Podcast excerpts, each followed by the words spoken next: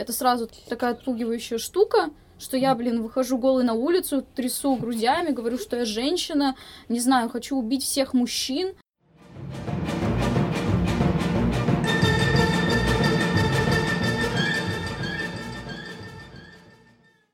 Здравствуйте, дорогие наши слушательницы и слушатели, мы снова на связи, и тема у нас очень интересная, как мне кажется. Мы будем говорить о радикальном феминизме.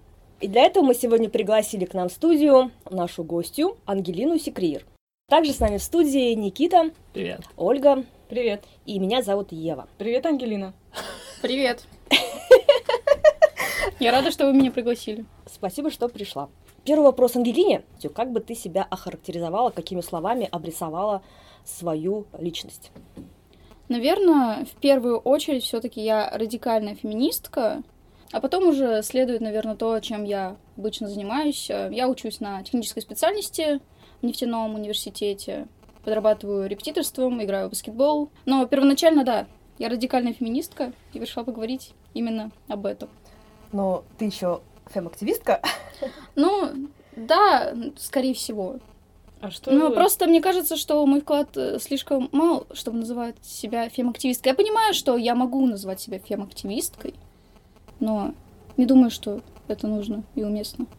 Но, тем не менее, ты была с нами на двух массовых пикетах, участвовала в других акциях с нами, уличных акциях. На пикете мы познакомились. Э, Да, ты была на, на прошлогоднем фэм-байраме. Вот я, меня там не было, а ты там была. Так что, возможно, ты больше фэм-активистка. Давай будем мериться фэм-активизмом. Ну, возможно, да, если ты не хочешь так себя определять, окей. Оля, что-то сказать? Мне просто казалось, что радикальный феминизм — это как раз как бы одна из сторон радикального феминизма — это вы- выход на улицы и активизм. В целом, да, да. Но вообще, я бы не сказала, э, я бы не хотела говорить слово активизм, я бы сказала политическая борьба за политическую власть, за освобождение женщин. Вот так. То есть ты сейчас обозначила свои амбиции, и они оказались намного больше, чем мои или наши. Это интересно. То есть вот, и поэтому в таком контексте я не могу называть себя а, прям фем-фем-активисткой. Ну, то есть я не занимаюсь освещением каких-то глобальных проблем, еще что-то. Я просто выражаю свою политическую позицию, да. То есть выхожу на пикеты, там, участвую в фем-байрамах и так далее. Классно. А чем тебе нужно заниматься, чтобы ты могла сама себя назвать фем-активисткой? Хм, хороший вопрос, на самом деле. Да нет, так-то мы все здесь собрались, потому что хотим свергнуть патриархат. Звучит устрашающе. Да, прям по-фемски. Мне не особо нравится, что феминизм превратился в такую некую тусовочку, которая вообще непонятно уже за что борется, вообще с какой целью приходит, с какой целью встречается, с какой целью устраивает мероприятия.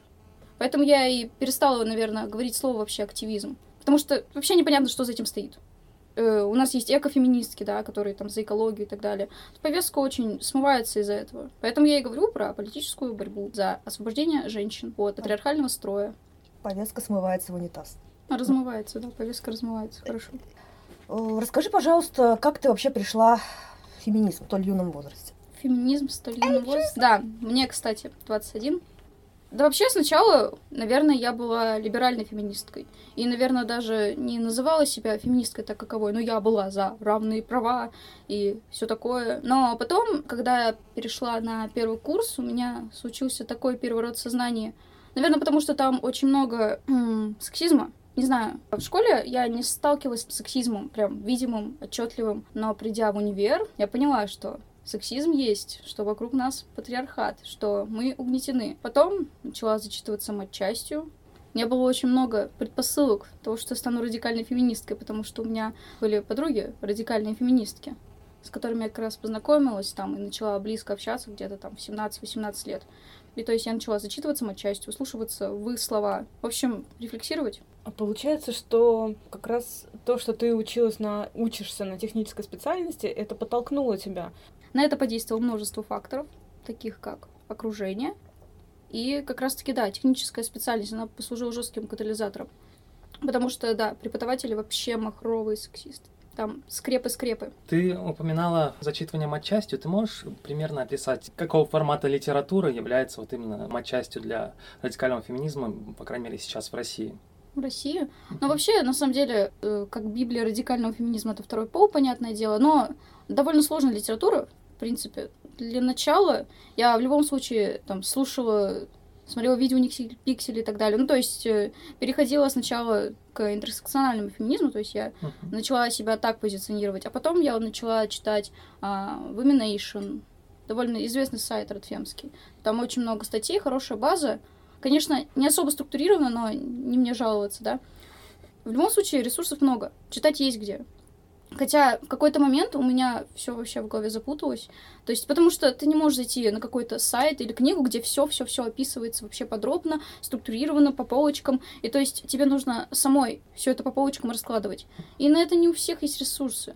То есть я прекрасно понимаю либеральных феминисток, которые просто за равные права, и на этом все заканчивается в принципе. Нету заглядывания в корень проблемы, там, почему это происходит. Но информация есть. Стоит ли нам как-то вот именно акцентировать, что вот либеральное, интерсекциональное... Я радикальное- думаю, что если мы говорим про радикальный феминизм, то так или иначе будет противопоставление как минимум либеральному феминизму. Про Да. интерсек мы еще можем, наверное, немножко пару слов сказать, потому что там не все так. Ну, это же ложная дихотомия все-таки. Но либеральное и радикальное это не совсем ложно. То есть это именно что, грубо говоря, то есть они, можно сказать, официально друг другу противопоставляются. То есть либеральный феминизм это тот, который не радикальный, и наоборот, если совсем-совсем очень сильно огрублять. Ладно. Ну, мы же здесь не говорим, что либеральный феминизм это говно. Идемте к нам в радикальный феминизм. Мы просто говорим, Ну, что да, есть мы такие По определению делаем это уважительно. В любом случае, мы разделяем теорию радикального феминизма все. Мгм. Мы тоже. Э, Объясни мне, а как можно быть одновременно интерсекциональной, феминисткой и радикальной? А, ну, вот тут я как бы пришла к мнению, что радикально, э, интерсекционального феминизма как такового не существует. Есть оптика, которую я мо- могу наложить на свои взгляды. Будь я анархофеминисткой, будь я либеральной, будь я там социалистической, любой, какой угодно, марксистской, радикальной. Ну ты не разделяешь этот подход разве? Я не отрицаю существование пересечения дискриминаций, но вот то, что там подход должен быть ко всем разный, вот это все, я это не разделяю. А что значит ко всем разные? Ну, насчет того, что... м, то есть в интернациональном феминизме отрицается первичность угнетения, первичность женского угнетения, первичность общеженского опыта. Вот. То есть там начинается вот эта дележка, разный подход и так далее, вот это все структурирование. Я с этим не согласна. Тут очень важно разделять интерсекциональный феминизм, где действительно есть вот набор таких утверждений, и интерсекциональность как, в принципе, подход к оценке устройства социума. И отрицать интерсекциональность социума, то есть существование различных систем, которые друг на друга накладываются и а, в узлах создают больше сложностей, чем сумма вот этих вот вещей, пересекающихся в этом узле. То есть, на мой взгляд, уже, ну, скажем так, контрпродуктивно сейчас. Есть такая линия сейчас, в том числе в радикальном феминизме на Западе, по крайней мере, на Западе. В Россию она пытается идти, но пока что идет очень медленно. Что, в принципе, в том числе радикальный феминизм, он обязан быть, он, он обязан подразумевать э, интерсекциональный подход к взгляду на общество, то есть вот ту самую оптику, о которой сказала Ева. То есть понятно, что это не означает, что надо включать тех, кто по каким-то другим критериям не требует включения в повестку или там уделять свое внимание э, в, э, тому, тем, тем проблемам, тем людям, для которых на это внимание нету особых ресурсов. Но, тем не менее, именно вот понимание, что, допустим, чернокожей женщине сложнее, чем просто женщине и просто чернокожему мужчине в сумме, а, вот учитывание вот таких деталей, оно, ну, наверное, вы поняли, о чем А я. как ты считаешь, э, белая женщина может угнетать чернокожего мужчину? Белая женщина участвует в системе угнетения, которая угнетающе действует на чернокожего мужчину. То есть нельзя сказать, что конкретная какая-то белая женщина угнетает какого-то конкретного чернокожего мужчину, но она а, является частью вот этой вот большой системы, которая систематически и в том числе и институционально а, угнетает конкретно этого мужчину и э, других черных людей. То есть э, вот эта вот э, дихотомия на угнетаемых и угнетающих, она верна, когда мы рассматриваем системы по отдельности. Но когда мы рассматриваем системы в сумме, мы обязаны понимать, что есть линия, по которой, допустим, нищий мужчина условно угнетает а, богатую женщину, и богатая женщина условно угнетает... Есть линия, по которой богатая женщина условно угнетает нищего мужчину. Понятно, что если мы будем брать, брать конкретно патриархат, там мы об этом этом не можем сказать. Там действительно есть конкретные а, представители угнетающей группы, конкретные представители угнетаемой группы. Но если мы берем именно пересечение систем и вот эти вот узелки системы, и понимаем, что каждый человек находится на стыке нескольких каких-то систем, то мы при этом обязаны учитывать, что каждая система это в принципе градиент, спектр, а не вот четко такая вот дихотомия. Я не отрицаю пересечение дискриминации, uh-huh. но я рассматриваю, то есть я э, смотрю в другом ключе, как раз таки в ключе патриархата и системы в целом, то, что у угнетателей это мужчины, а те, кого угнетают, это женщины. Вот. Uh-huh. Я вот тоже думала про эту интер- интерсекциональную оптику и поняла, что то, что я использую такой подход, не значит же, что я должна по умолчанию бежать на амбразуру за права геев, которые плевать хотели на феминисток и шеймят меня везде. То есть как бы нет.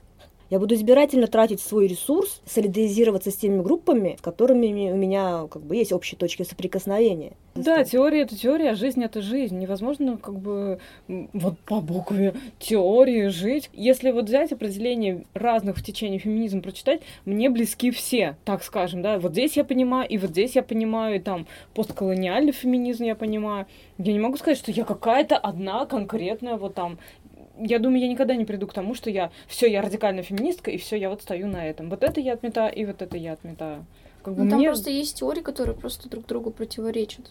Есть такое, да. То ну... есть там невозможно э, выбрать и то, и другое, да. и, чтобы тебе это было близко. Угу. И вообще насчет как раз-таки, опять же, интерсекциональности и траты ресурсов, вот это все, в принципе, выгодно только патриархату и только мужчинам, то, что вы идете и защищаете а, не вы.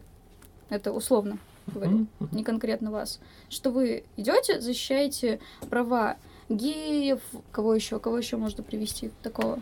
Мигрантов.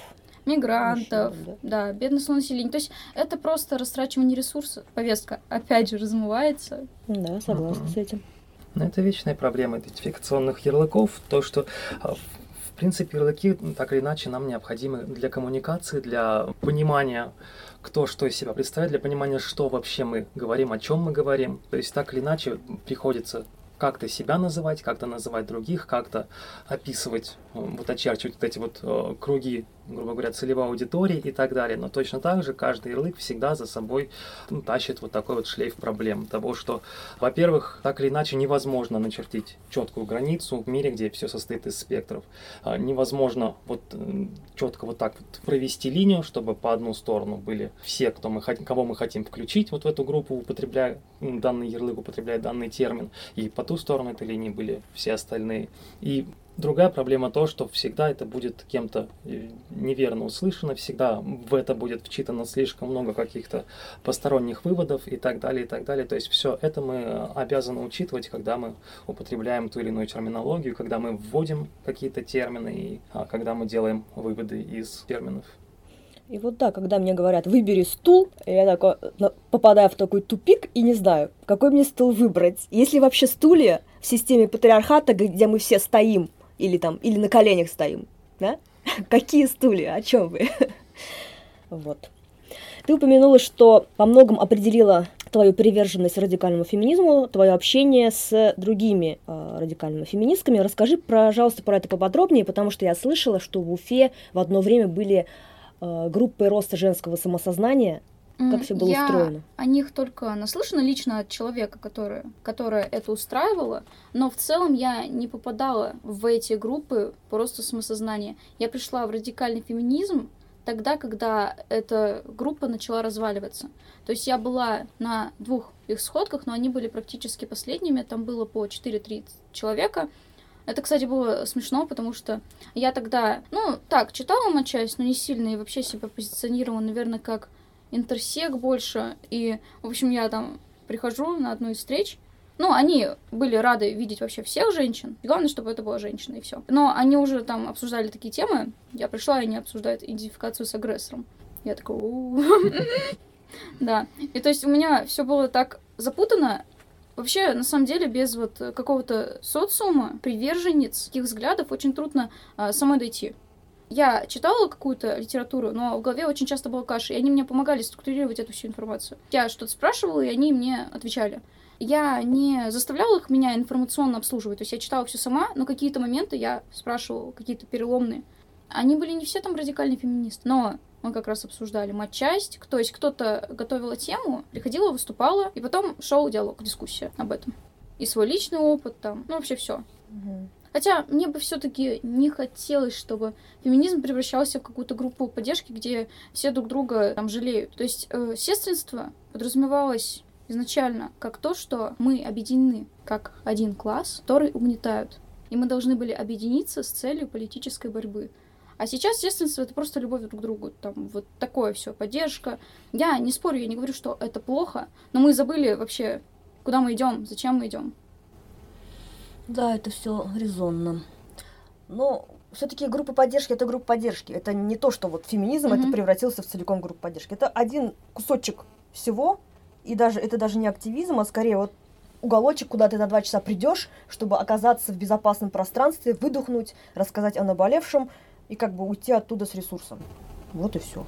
Э, Чисто с прагматической точки зрения, это имеет некоторый смысл, как минимум. То есть это способ, во-первых, экономии ресурсов, то есть такая хотя бы временная локальная сепарация, там либо на какой-то физической территории, либо в каком-то уголочке интернета и так далее. То есть именно чтобы туда можно было а, спрятаться и не тратить какое-то время, ресурсы на патриархат, на внешних людей. А, во-вторых, это средство выработки этих же самых ресурсов, то есть получение как- как- какого-то эмоционального вдохновения, получение э, эмоциональных сил для того, чтобы можно было их далее пускать на борьбу.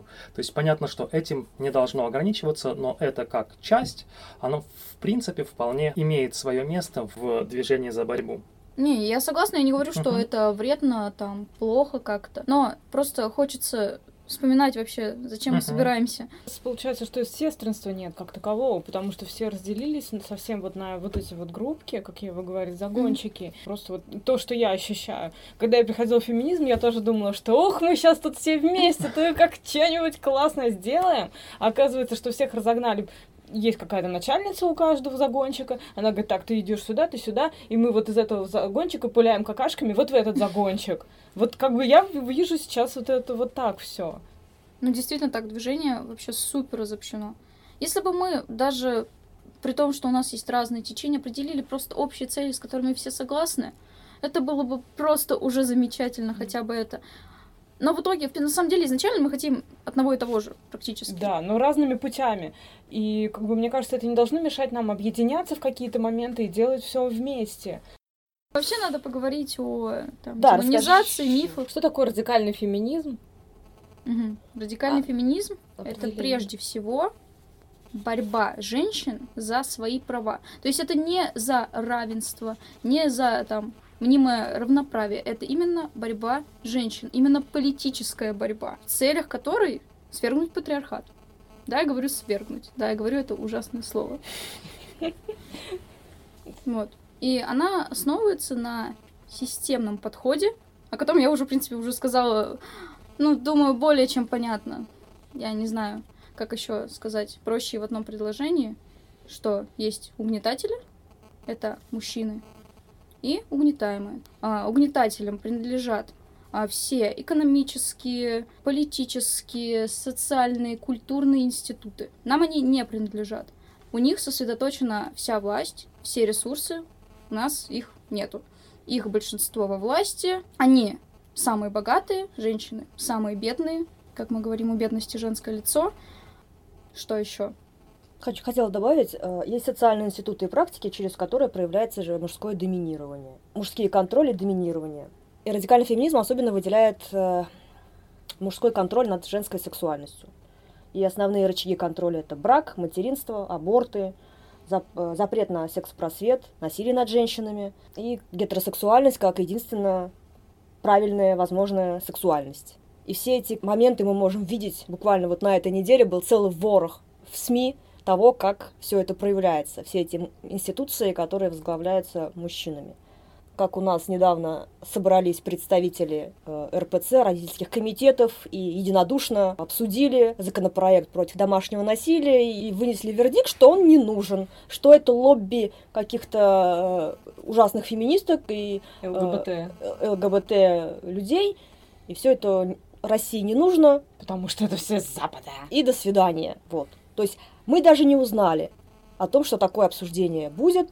Вот еще один момент, когда условно одобряя, легитимизируя насилие в семье над женщинами, над э, детьми и пожилыми людьми, вот эти люди, они поддерживают патриарха, укрепляют его. Тебе есть еще что добавить? Или дальше идем? Можно еще сказать про гендер.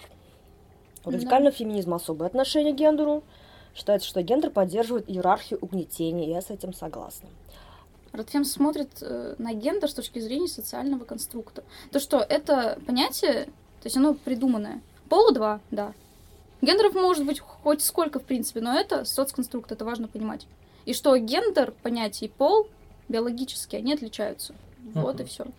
Но вот проблема в том, что сейчас теория ушла еще дальше от вот этой точки. И то есть, во-первых, в теме пола тоже очень много социально конструированного. Во-вторых, социальная конструированность, она не означает, что это вот просто вот выдумка и, и все у социальных конструктов всегда есть какая-то а, та или иная основа. То есть гендер, грубо говоря, как социальный конструкт, это вот надстройка над полом, который тоже, в свою очередь, содержит много а, социально конструированных вещей, которые тоже заслуживают и развенчания, и пересмотрения. Очень мало кто в в том числе в феминизме, особенно из тех, кто э, читает теорию, занимается теорией и так далее, а, сейчас настаивает на а, том, что гендер это является чем-то таким неотъемлемым, врожденным и так далее в человеке, и все понимают, что гендер — это в первую очередь система угнетения, то есть, в общем-то, так ее и называют, гендерная система угнетения и все такое, да, и что она требует того или иного развенчания, или ухода от нее, или свержения, или, по крайней мере, какой-то переработки. Я тоже стою за э, полное свержение, может быть, не совсем э, теми путями, на которых настаивает большинство радикальных феминисток, но, тем не менее, Началось это изначально с квир-теории, то есть квир-теория изначально подразумевает, что э, гендер не является врожденным, и э, в нем дофига э, идет, ну, в смысле, он формируется социальным образом, он подкрепляется культурно, на него влияет культурное восприятие и так далее, и так далее, и так далее. То есть вот это вот все. То есть в чем здесь э, принципиальное отличие э, радикального феминизма от всего остального, в том числе от вещей, основанных гораздо больше на квир-теории, которые в том числе, по, по крайней мере у нас, э, многие радикальные феминистки отрицают. Мы можем бесконечно говорить о гендере, как социальном конструкте. Мы можем э, бесконечно говорить о том, кого называть женщиной, кого не называть женщиной. Но почему-то, когда маленьких девочек вовлекают в проституцию, никто не думает, женщина она или мужчина, и э, вопросы гендера там не затрагиваются. То есть их просто берут и вовлекают в проституцию. Женщин просто насилуют на улицах. Мужчины, мужья дома избивают своих жен. И там никто не задумывается в вопросах о гендере. У радикального феминизма, в принципе, ну, и у меня лично другие приоритеты. Я не хочу устраивать вот эту постоянную демагогию, я хочу повестку именно на проблемах женщин, которые есть сейчас, которые критичны, когда женщинам причиняют физический, эмоциональный вред. Понимание других людей — это просто вот слово «радикальный», это сразу такое, такая отпугивающая штука, что я, блин, выхожу голой на улицу, трясу грудями, говорю, что я женщина, не знаю, хочу убить всех мужчин, а, давайте скажем пару слов про мифы о радикальном феминизме, потому что, мне кажется, подавляющая часть общества знает радикальный феминизм только в контексте мифов. Например, радикальные феминистки хотят установить матриархат и поменяться местами с мужчинами, начать их угнетать. В корне неверно. Это вообще, на самом деле, даже противоречит радикальному феминизму, потому что, на самом деле, вот это э, право угнетать и встать на сторону угнетателей — это как раз-таки движение за равные права. Почему я так говорю? О каких вот равных правах может идти речь, когда есть угнетатели и угнетаемые? Ты можешь стать только на их место. Мы говорим сейчас то, что женщины должны быть в политике и так далее. Но какая разница, кто будет решать, женщина или мужчина э, в правах на аборты, если все равно решает какой-то отдельный человек сверху, а не ты сама? Я бы хотела иметь исключительно свое право на свое тело. Еще один миф, что в радикальный феминизм приходят исключительно травмированные женщины, у которых был э, негативный опыт взаимодействия с мужским миром.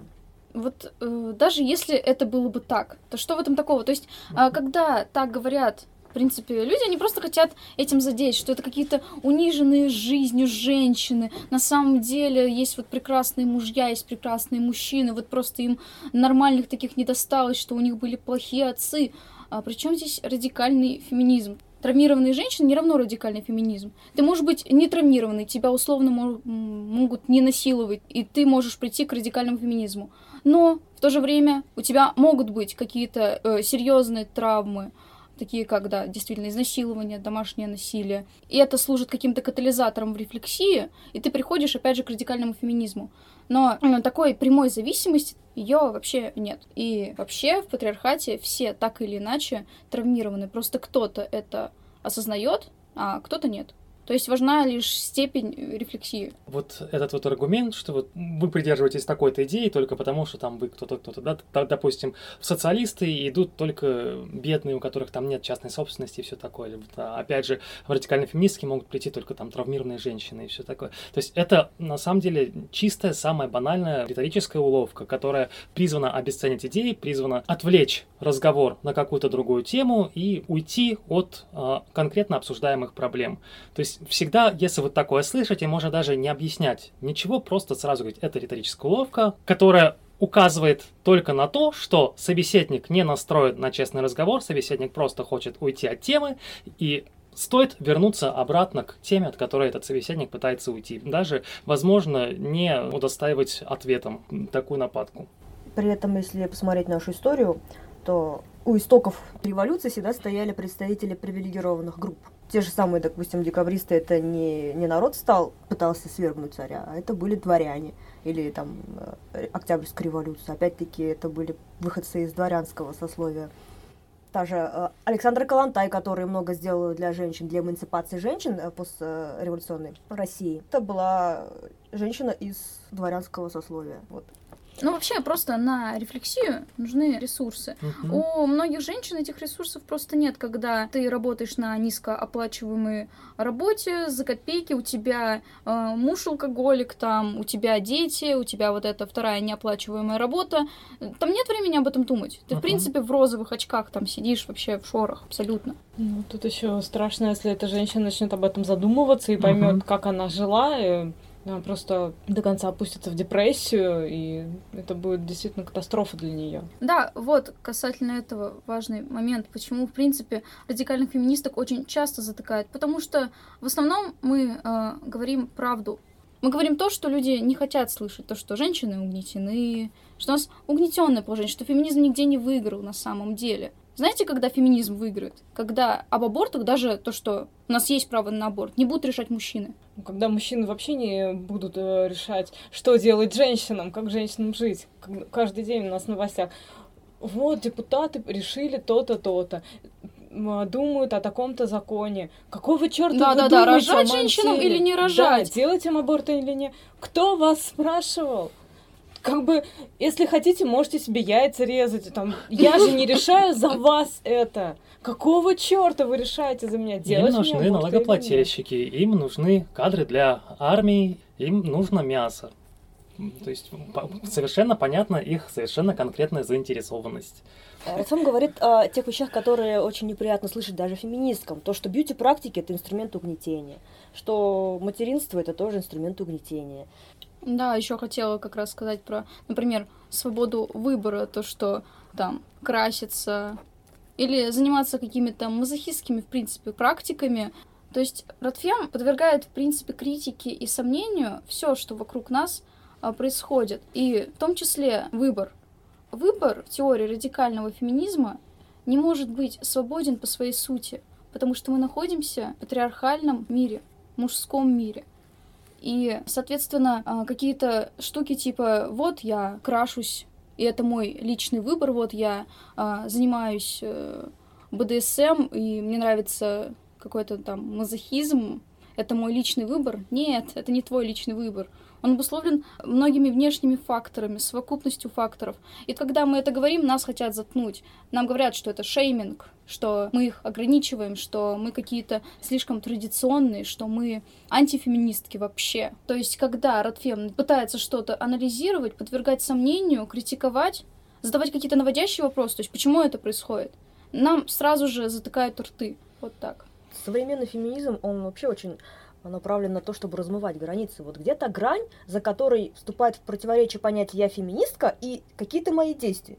Я могу быть феминисткой и при этом работать в, а, в какой-нибудь клинике пластической хирургии. Это же здесь прямое противоречие. Получается, я участвую в каких-то практиках угнетения женщины, и в то же время я феминистка. Mm.